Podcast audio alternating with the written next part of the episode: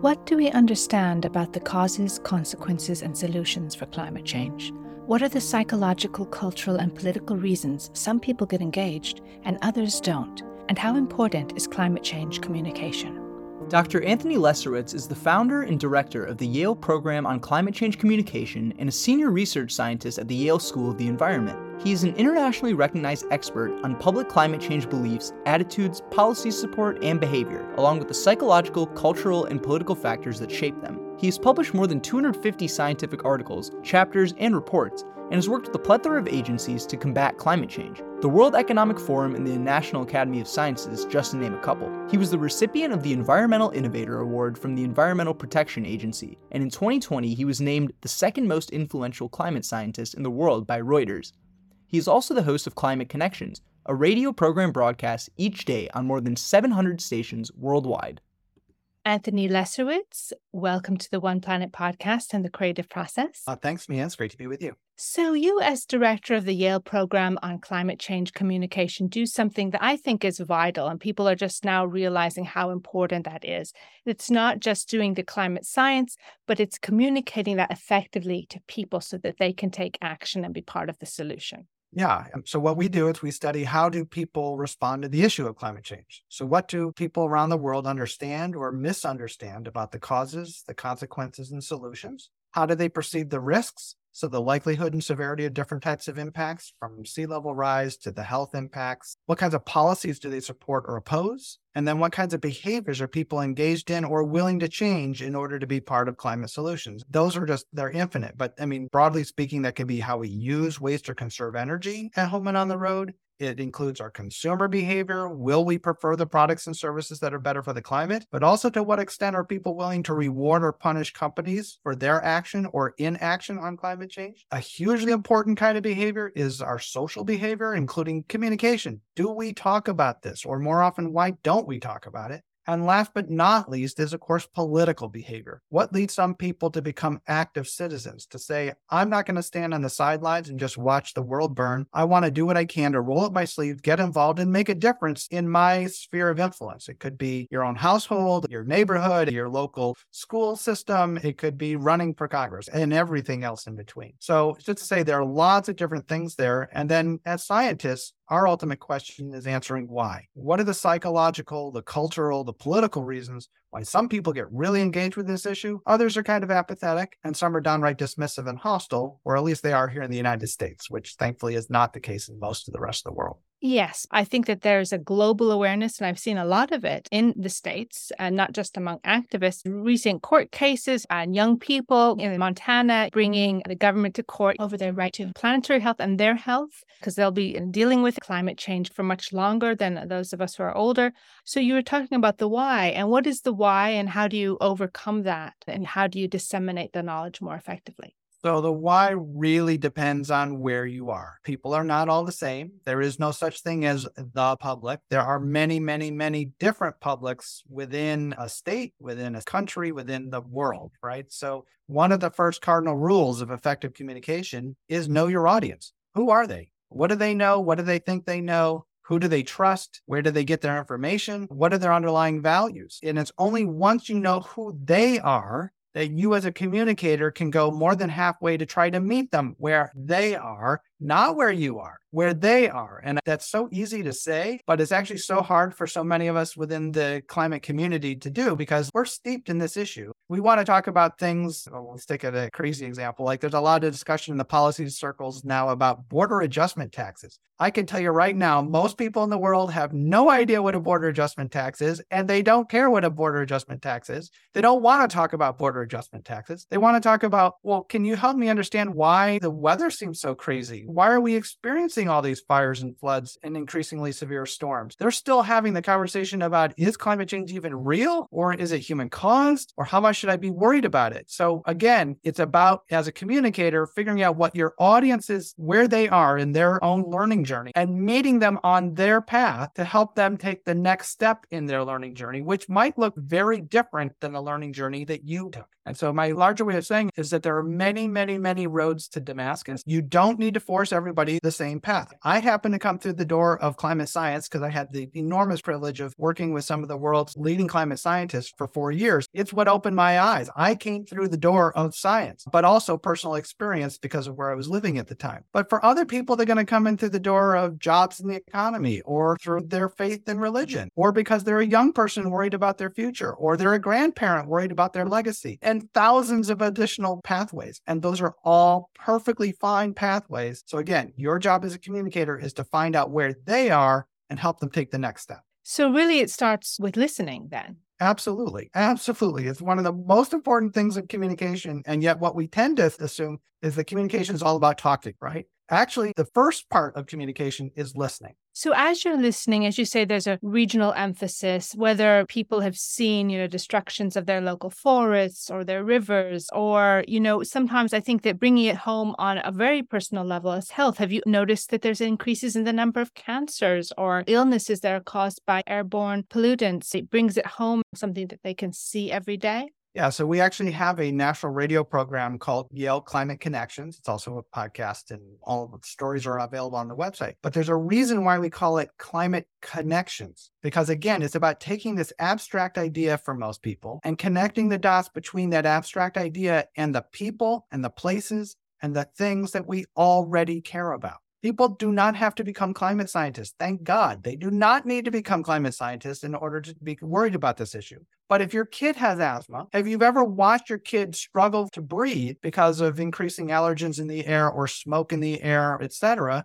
Like as a parent, you know how scary that is. And so the fact is that we are creating a world that is increasing asthma rates, that is increasing allergy rates, that's even increasing things like the toxicity of poison oak and poison ivy. There are so many health dimensions of this that most people just frankly don't yet understand and gotten to infectious diseases yet. So there are many ways to connect this to the things that people already care about. Do you like chocolate? You should care about climate change. Do you like coffee? You should care about climate change. You know, again, there are many, many ways that people can connect this issue to their own values. Yeah. And traditionally, we've seen the amount of money that's spent on the lobbyists, just talking about the fossil fuel industry. They've known for a long time the importance of communication. And even though the stories underneath the story that they're telling is actually quite negative, but they find a way to spin it. So they've been ahead uh, the environmentalists for decades. Sometimes they find their ways working for both environmental groups and the fossil fuel industry at the same time, which is quite puzzling to me. But yeah, so what can we take from if you're going to the the handbook of lobbyists? What can we learn from them in terms of how to get messaging across in a positive way? Well, first of all, you're exactly right. They understood the power of communicating their message long before the environmental community did, which the environmental community tends to have been historically dominated by professionals, especially professional economists, lawyers who work on coming up with new policies, people working in the political space, and so on, often with expertise that is not communication. And so they've largely left the information environment to the fossil fuel industry and its deep pockets. Like they built a incredibly sophisticated, I mean, as a as someone who works in climate change communication,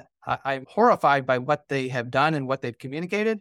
But from a communication scientist standpoint, like uh, you got to be impressed because they spent a lot of money to do this really, really well. They established think tanks. They created fake scientists to come up with their own messages. They've spent millions and are still spending millions of dollars on advertising and op eds and direct lobbying to decision makers and so on. So, like, it is an amazing system that they have built to communicate their message because they know how important that is. It's important to influence policymakers. It's important to influence journalists. It's important to influence the general public. And in the end, their primary interest is very clear. They're some of the most profitable companies on the planet because they mine and drill coal, oil, and gas. And they would like the status quo to remain the status quo for as long as possible because it means they get more and more money. It's like pretty clear motivation. But they have used every possible tool, including hijacking our politics, as a way to maintain their industrial dominance. But we're in this historic transition right now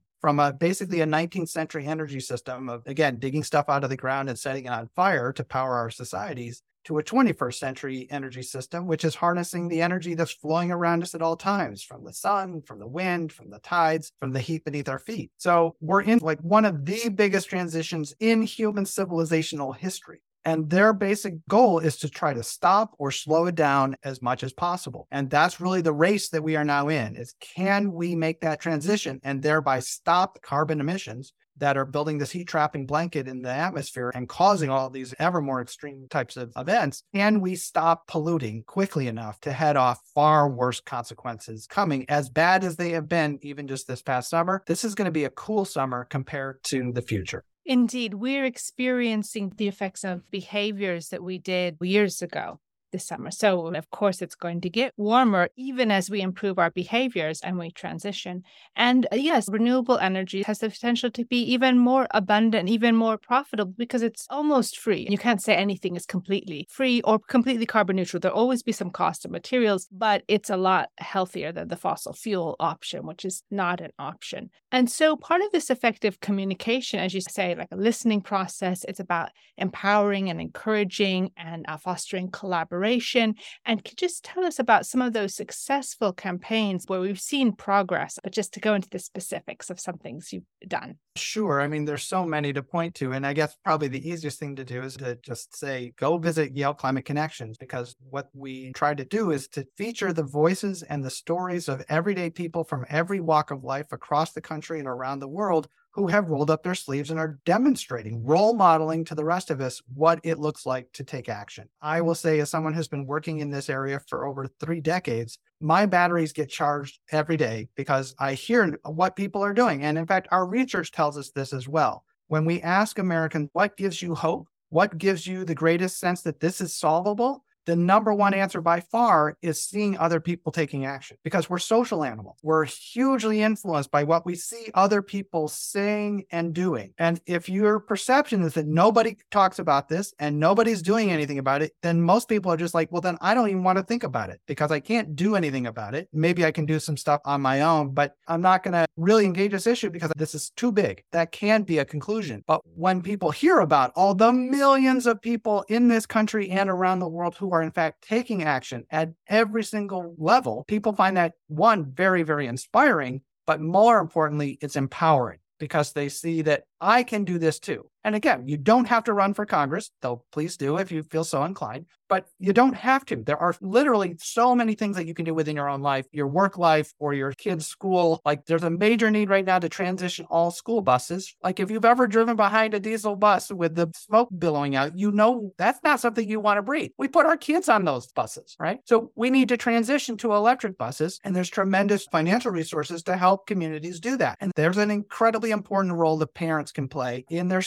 to demand that transition as quickly as possible. So it's just one of literally thousands of things that people are doing all over the country. Yeah. And it's not just a blue or a red issue because a lot of times it's been pegged like divide and conquer. Democrats were more involved traditionally. You know, as you go to those red states where there's vast wild areas, you can engage people with what they're concerned with. And it might be that they love hunting and fishing, but you can't do that because there's no more fish in the rivers or there's declining numbers. So you, you think about, as you say, hone the story to what they appreciate and love. So it's not just a story of sacrifice, it's a story of what's dear to you and what you care about. Yeah, and that's exactly what our research shows. Again, we took one of our radio stories, which featured the voice of a hunter fisherman in North Carolina. Fabulous North Carolina drawl. I could sit on this guy's porch and just listen to him tell stories for hours, talking about how he is seeing these changes in his own environment, where, for instance, the streams where he had learned how to fish from his parents and grandparents are now too warm to hold fish. Like the fish can't survive in these rivers and streams. And hunters and fishermen all over the country are seeing these changes. Ducks aren't coming back the way they used to. The game isn't where it has historically been. That, that the seasons have totally shifted. And again, that the rivers and streams are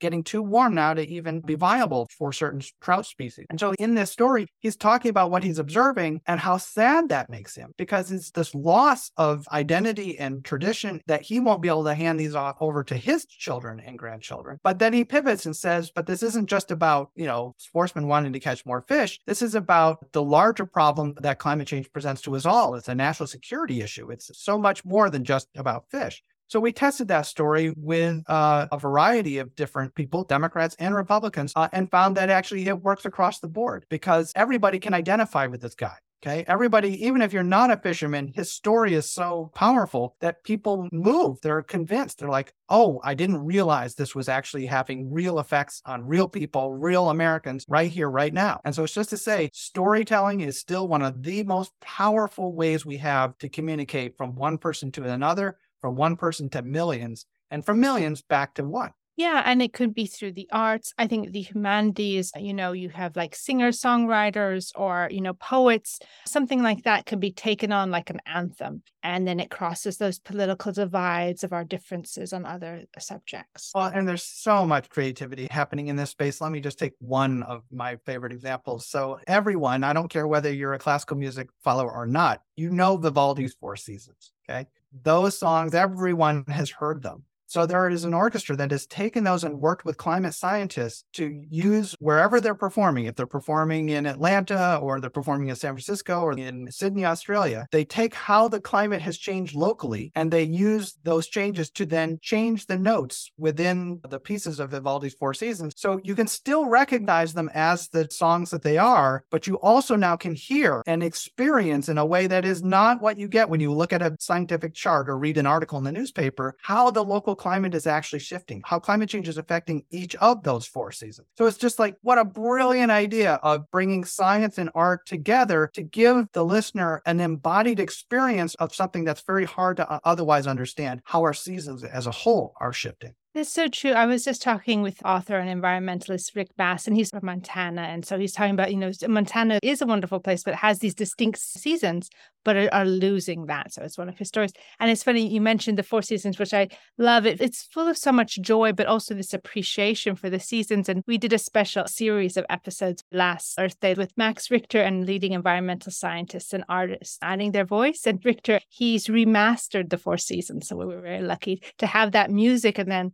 the scientists' voices, the environmentalist voices, and artists all talking about their love for the planet and what we can do. Yeah, absolutely. And so, just tell us a little bit about your journey. You came from traditional science and then you understood that the communication was a place where you could make a difference. So, my own background is that when I was an undergraduate, I was studying international relations. This was before the end of the Cold War. So, I thought I had a long career ahead of me trying to keep the world from blowing itself with nuclear weapons. So, I was studying like nuclear policy and so on. Literally six months before I graduated, the Berlin Wall came down and my international relations degree turned into a history degree degree like that. And so I ended up following a friend out to Aspen, Colorado with the idea that I was just going to, you know, make some money and then travel around the world and try to figure out what I was going to do next. And instead, I got incredibly lucky and I fell into a position, one of the first positions at an organization called the Aspen Global Change Institute, where I spent the next four years working with the world's leading climate scientists, ozone scientists, you know, biodiversity scientists, and so on. And it changed my life. I learned so much about what was actually going on. And this is back in 1990. So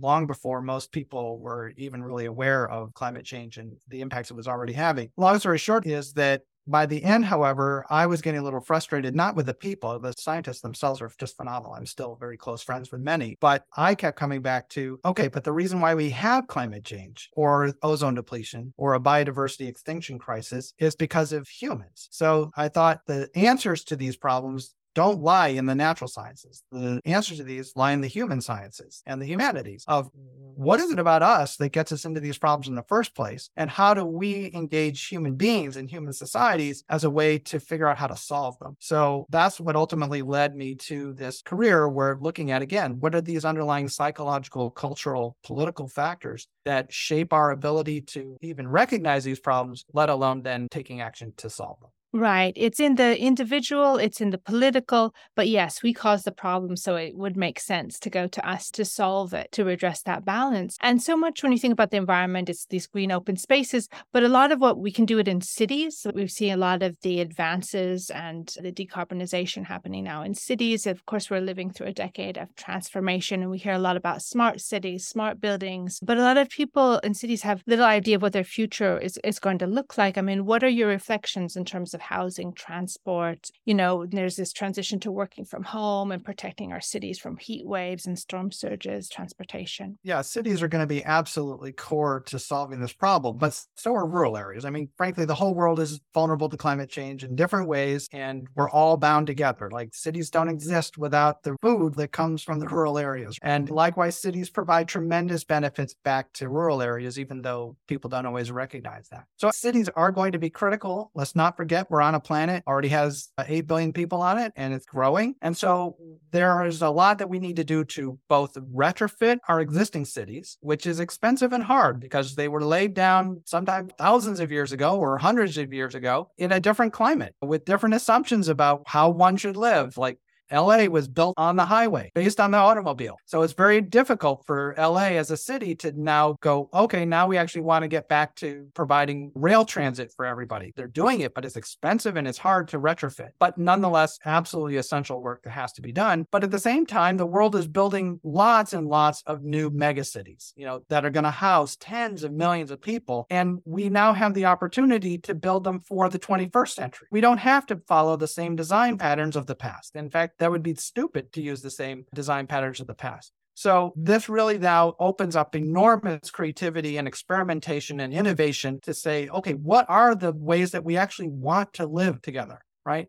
So one of the big things that we're seeing a huge shift on is that in the past, cities used to be very segregated and divided, not just in terms of people, but in terms of function. Like here's the section where everybody goes to work, and then miles away is where everybody goes shopping, and then miles away from that is where everybody goes to school. And then miles away from that is where everybody lived. So we separated out all these core functions of actual life, which meant that now we have to transit and spend hours moving ourselves and our groceries from one place to another. Well, what if you just change that design so that now you have communities where shopping, work, education, and your home are all close, are all within walking distance. And by the way, green space where you can reconnect with the natural world. And, and, so what we're finding is that's overwhelmingly what people want. In fact, one of the studies found that single thing that makes people most unhappy in America is commuting time, being stuck in traffic. That makes people more frustrated and depressed than anything. So it's just to say, this is where design can make an enormous influence on not just our carbon footprint and our carbon emissions, which of course is important, but improves our quality of life includes our health, includes our educational outcomes, and so on, because now we have vibrant community,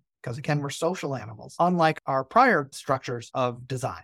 As a student who is constantly worried about the state that our decision making towards the environment is heading, it is refreshing to hear the power that communicating our issues correctly has. It is part of the reason that I got involved with the One Planet podcast in the first place. Hearing Dr. Anthony Leiserowitz advocate for this kind of communication at all levels makes me look forward to contributing to similar strategies in the future. When I see how climate change has become such a divisive issue in our country, I can't help but think how much of this is due to the lack of accurate information that people have about the issues that are facing our planet.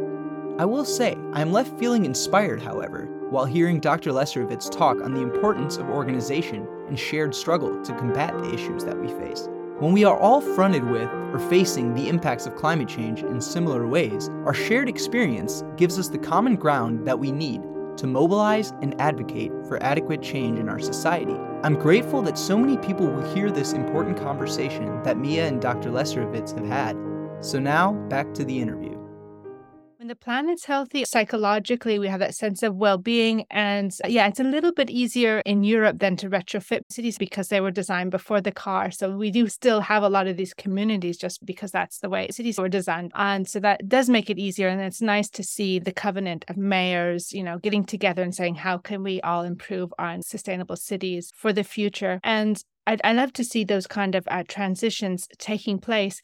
And another thing is this sense of empowerment. Uh, a lot of people feel like, oh, I'm a single voice and I can't do much. But sometimes, if you're, and I was speaking to Sue Inches about this, and she's in Maine, so it's a small state. And she's told me that, you know, if you get five people writing letters to their congressman, they'll start to listen. there's five people. That's just, you know, a group of friends saying they're going to write. Obviously, it's a little bit more in larger states, but still, we don't realize how powerful we are. Yeah, absolutely. And this is a fundamental issue with Americans is that we are a country steeped in the idea of individualism. And so as a result, we tend to think, well, what can I do as an individual? And yes, of course, there's important things that you can do as an individual, but your true power is organizing with other people. And to be honest, again, we're social animals. It's way more fun. You're going to go much farther together with other people, bringing your voices together into a harmony than you can ever do as a solo singer here. So it's just to say that's where real power lies is in people coming together in organizations to demand greater action. And to your point, that's what we know about social change. Social change doesn't happen when nine out of 10 people are out marching in the streets because they never do that.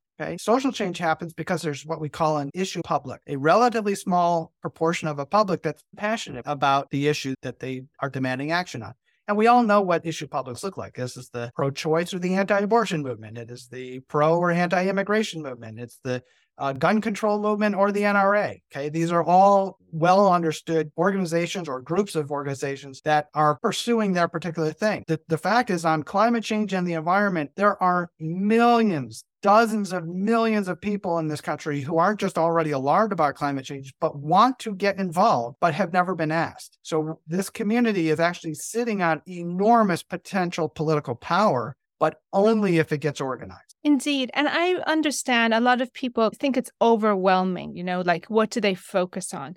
But I think one thing too is the idea that we'll overnight transition to renewable energy. That's not going to happen overnight. Of course it's not. But a lot of things is like we waste so much energy, right? And so it's a savings of money if you can conserve that energy. If the energy that you use to heat your house then is kind of saved and then it can be used later for air conditioning. So there's this circular model. And when you can adapt to that way of thinking, it's kind of hard thinking about circular economy and stuff, but becomes one of you just feel good when you're not wasting. Sure. There are so many things that people can do. And those individual actions, of course, are ultimately what we all need to do. Like we all need to get our energy from different sources. We need to use different ways to move our things from one place to another. We need to live in housing that feeds our soul as well as our body, as well as our community. So, absolutely, all of those individual things can make a real difference. But I do want to come back to how important it is that you act as part of larger communities. Back to my example with school buses. Like, it's one thing if one parent comes to a school board and says, Hey, I'm really worried about the health of my kid. I want you to make the transition to all electric buses. It's so much more powerful if it's five parents. It's even more powerful if it's 25 parents, and it's unstoppable if it's 50 parents. Okay. So it's just to say that when you can bring your voices together,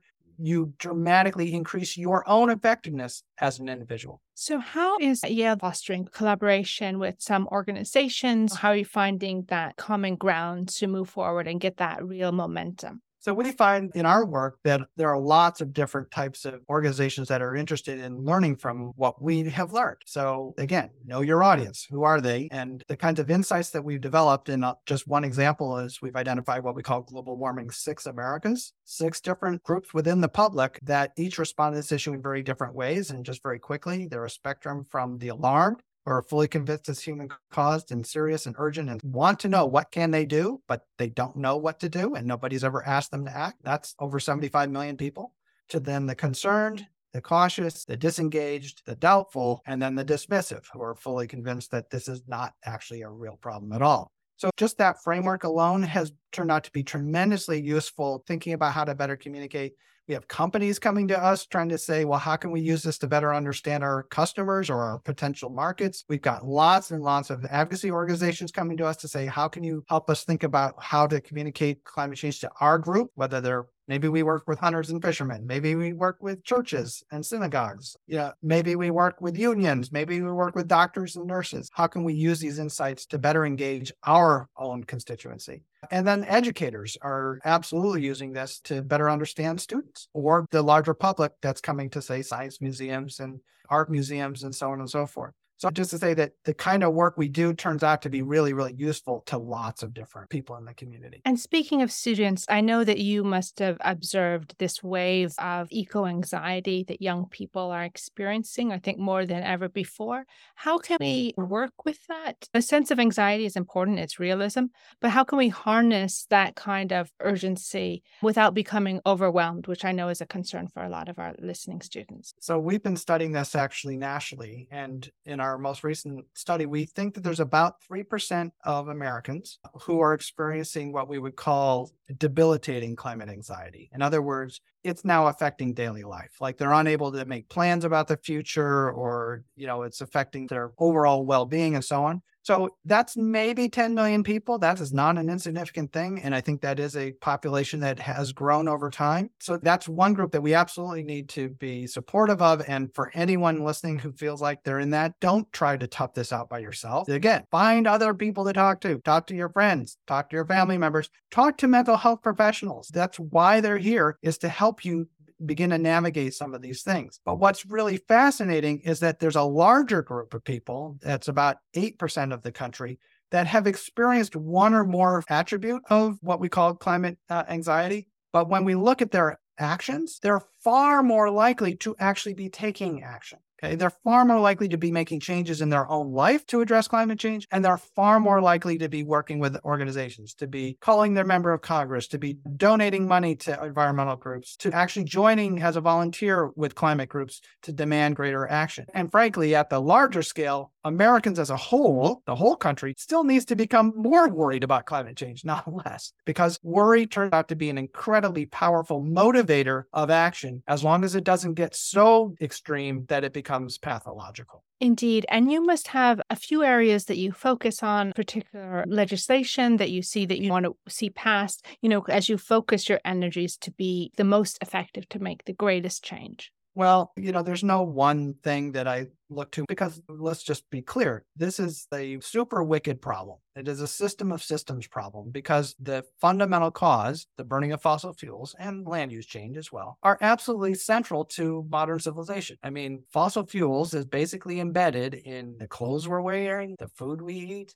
the transportation we do, the buildings that we inhabit. I mean, everything around us was built and or still is dominated by the use and burning of fossil fuels. So the fact is that this is an incredibly complex system and all of these things need to change. And yet, even though that can seem daunting, it's also incredibly exciting because it means that there are many points of entry. And again, getting back to what are you passionate about? Some kids are really into fashion. Fantastic. Okay. Because guess what? Fashion, especially fast fashion, is one of the major sources of carbon pollution. So how can you think differently about the clothes that you decide to buy and wear? Uh, and that's just one way. Maybe your passion is sports. Turns out climate change is having enormous impacts on the health of athletes.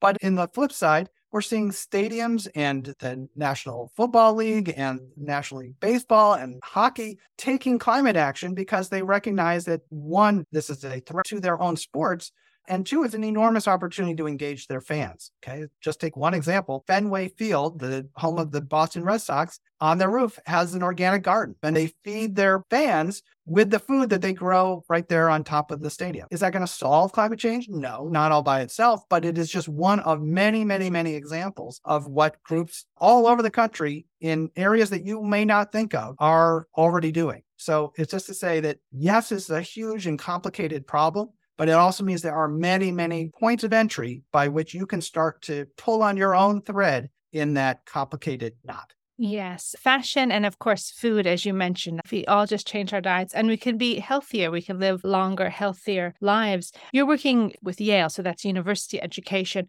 I would love to see younger people, even though we provide some kind of environmental awareness week or Earth Week, Earth Month, but I haven't seen it, not that I'm aware of, young people being educated about their planet. I mean, because that's the age in which you get commitment and also just like you form the behaviors that will save our planet and conserve energy. Yeah, there's so much that needs to be done. Climate change is still not well taught across most of the country. But again, this is one of those areas where, okay, you're a young person. You could be in elementary school, middle school, or high school. You're passionate about climate change. Well, what are you doing to demand that your school teach climate change? Okay. Kids are banding together. I'll just one group I'll point to is Action for Climate Emergency, which supports kids to basically say, let us not only demand that we get taught this material, but they actually form together to do things like energy audits of their school. Turns out the school is also a user of fossil fuels. So what could we do? And so this actually becomes a learning opportunity where you can use the school as a living laboratory and say, where's our energy being used? Where's our energy being wasted? Maybe we should think about changing out our light bulbs. Maybe we should paint our roofs white to reflect more sunlight, you know, et cetera, et cetera. And then bringing these findings to school administrators administrators with solutions where kids are finding hey, you know what? If we replaced all those oil burning furnaces with solar power, we would save $200,000 a year which means that you could pay your teachers better or you could hire more teachers. So it's just to say that the solutions have now gotten so good and so effective that in many cases, kids are finding they can actually save the school money, which absolutely gets the attention of any principal. So, as well as just being able to say, look, we want to have some ownership of our education and we care about this issue. We know we're going to inhabit a world that is being increasingly affected by climate change. We want to know more about it. So, please incorporate this into the science classroom, the social social studies classroom, the English classroom, et cetera, et cetera. Yeah, I'm really happy to see the growing popularity of the divestment movement. I think this is really great with so many universities divesting from, say, fossil fuels and, of course, transforming their schools. And I was alarmed uh, talking about the issue of lobbyists to learn that this F minus database where they're listing like who the lobbyists for fossil fuels are employed by. And sometimes, even without organizations, they could be schools, universities, arts organizations, museums, lobbyists could be working for them, which is considered a positive for the politicians that they then lobby. But at the mm. same time, their biggest clients might be the fossil fuel industry, and then using their benevolent organizations that they work for as a kind of Trojan horse. And the politicians kind of think, oh, well, I want to support my community, but then it comes with this and it's a package deal in some way. And I was really shocked to learn about that.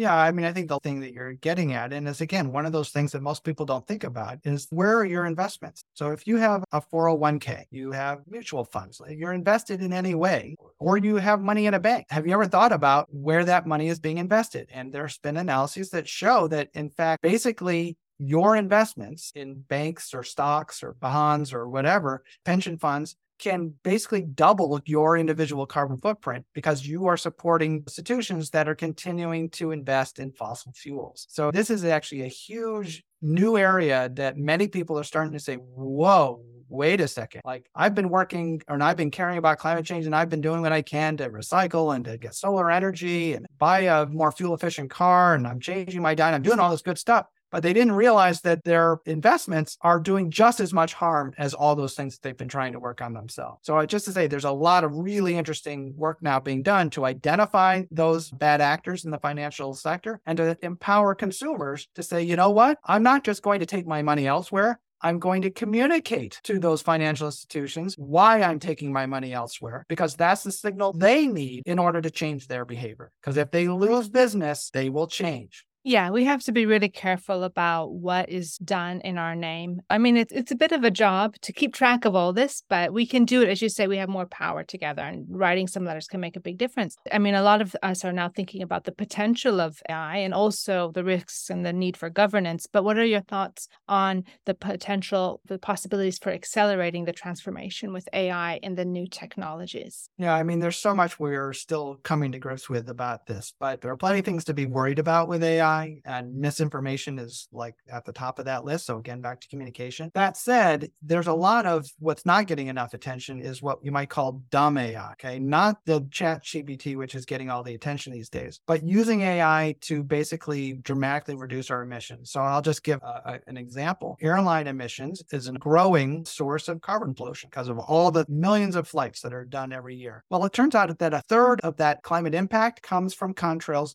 You've all seen them. They look like white, long clouds coming out the back of the plane. It turns out, and this is a project that was just done with American Airlines and Google, is that they applied AI to that and found that if they just make slight adjustments to the height that the plane is flying or the particular route it's flying that doesn't change its ability to get to where it's going in any way, but just slightly alters it because of atmospheric conditions, temperatures, humidity, etc., they can dramatically reduce contrails. Now, that's only possible because it takes enormous amounts of data in real time, second by second, to be able to then adjust the flight so you can eliminate contrails, thereby reducing global warming. So that's just one of literally thousands and thousands of examples of how these kinds of new tools and this ability to process enormous amounts of data in a way that we just can't do as human beings by ourselves is opening up all kinds of new opportunities to to address climate change. Yeah, and obviously with climate change, there's a need for this transnational collaboration, and that kind of thing can be just calculated much better when you have this kind of central databasing and that kind of communication that we can't do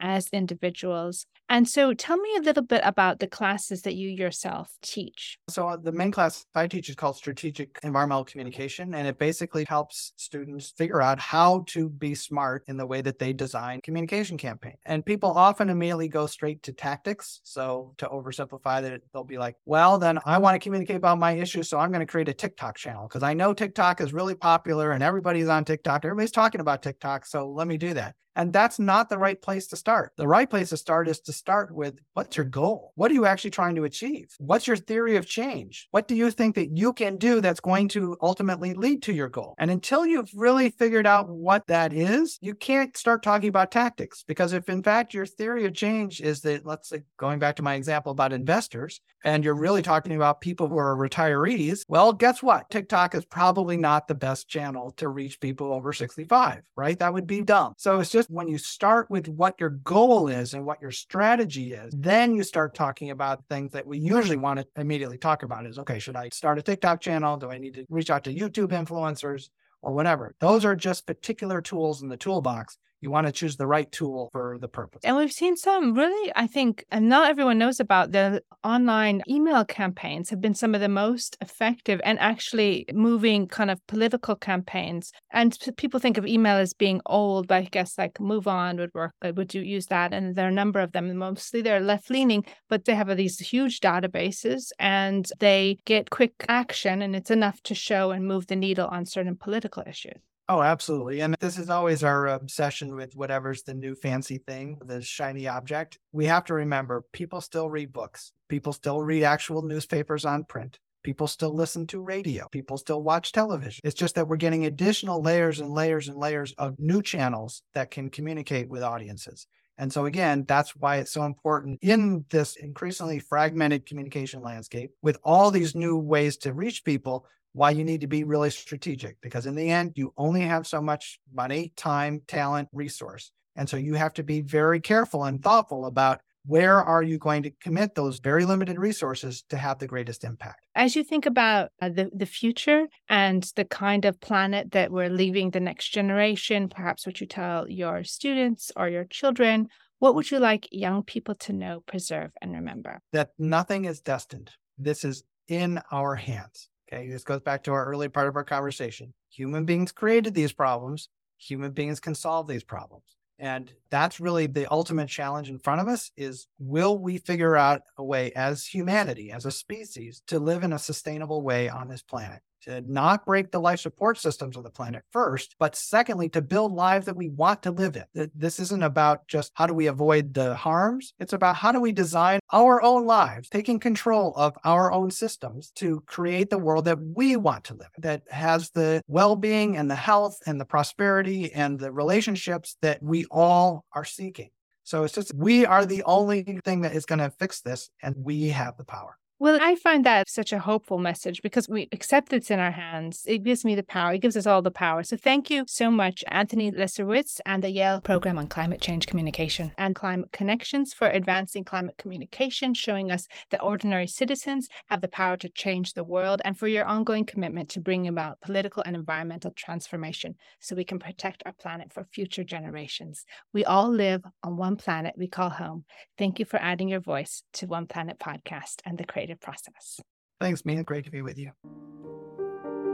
The One Planet podcast is supported by the Jan Michalski Foundation. This interview was conducted by Mia Funk with the participation of collaborating universities and students. Associate producers on this episode were Sophie Garnier and Surya Veer. Additional production support by Katie Foster. Theme music is written and performed by Juan Sanchez. We hope you've enjoyed this program. If you'd like to get involved in One Planet podcast and be part of the climate change solution, just drop us a line at team at oneplanetpodcast.org. Thank you for listening.